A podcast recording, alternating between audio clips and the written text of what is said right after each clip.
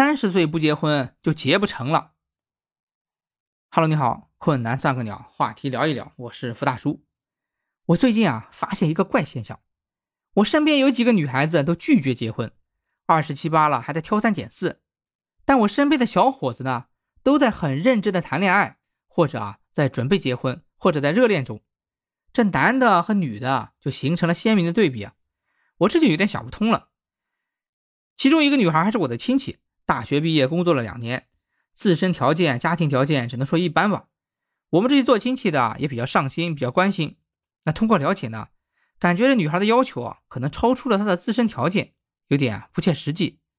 那可能有很多的女孩子都是这样的，要求一直很高，挑挑拣拣，得不到自己想要的、中意的，就一直拖着。挑来挑去呢，就把自己给挑老了。现在流行一个说法啊，女的三十岁以上再去想结婚去相亲，那就只能去对接啊四十岁以上的中年男人，或者是二婚带娃的。这是一个很残酷的现实。但是多数再拖延的小女孩呢，根本没有意识到自己以后可能会面临到这么一个情况。那很多时候呢，是公主不急太监急啊。我感觉我周边的小伙子们反而是很积极的。对于我来说，我是结婚比较晚的，二十九岁结婚算是很晚的了。我发现我周围的小伙子啊，一毕业就开始谈婚论嫁，有个别比较晚的，也是毕业一年之后就开始谈了，感觉啊对此很认真、很上心的样子。这小姑娘不急，小伙子这么着急，年轻人之间的差距就拉开了。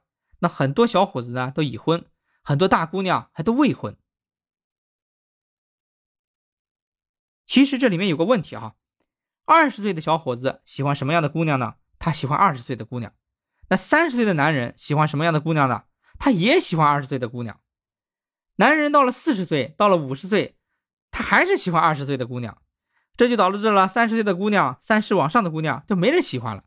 所以呢，这种社会现实其实说起来有点可惜，但是啊，是确确实实存在的。那不知道你的周围呢有没有类似的事情？欢迎在评论区留言，我们来聊一下。那再见。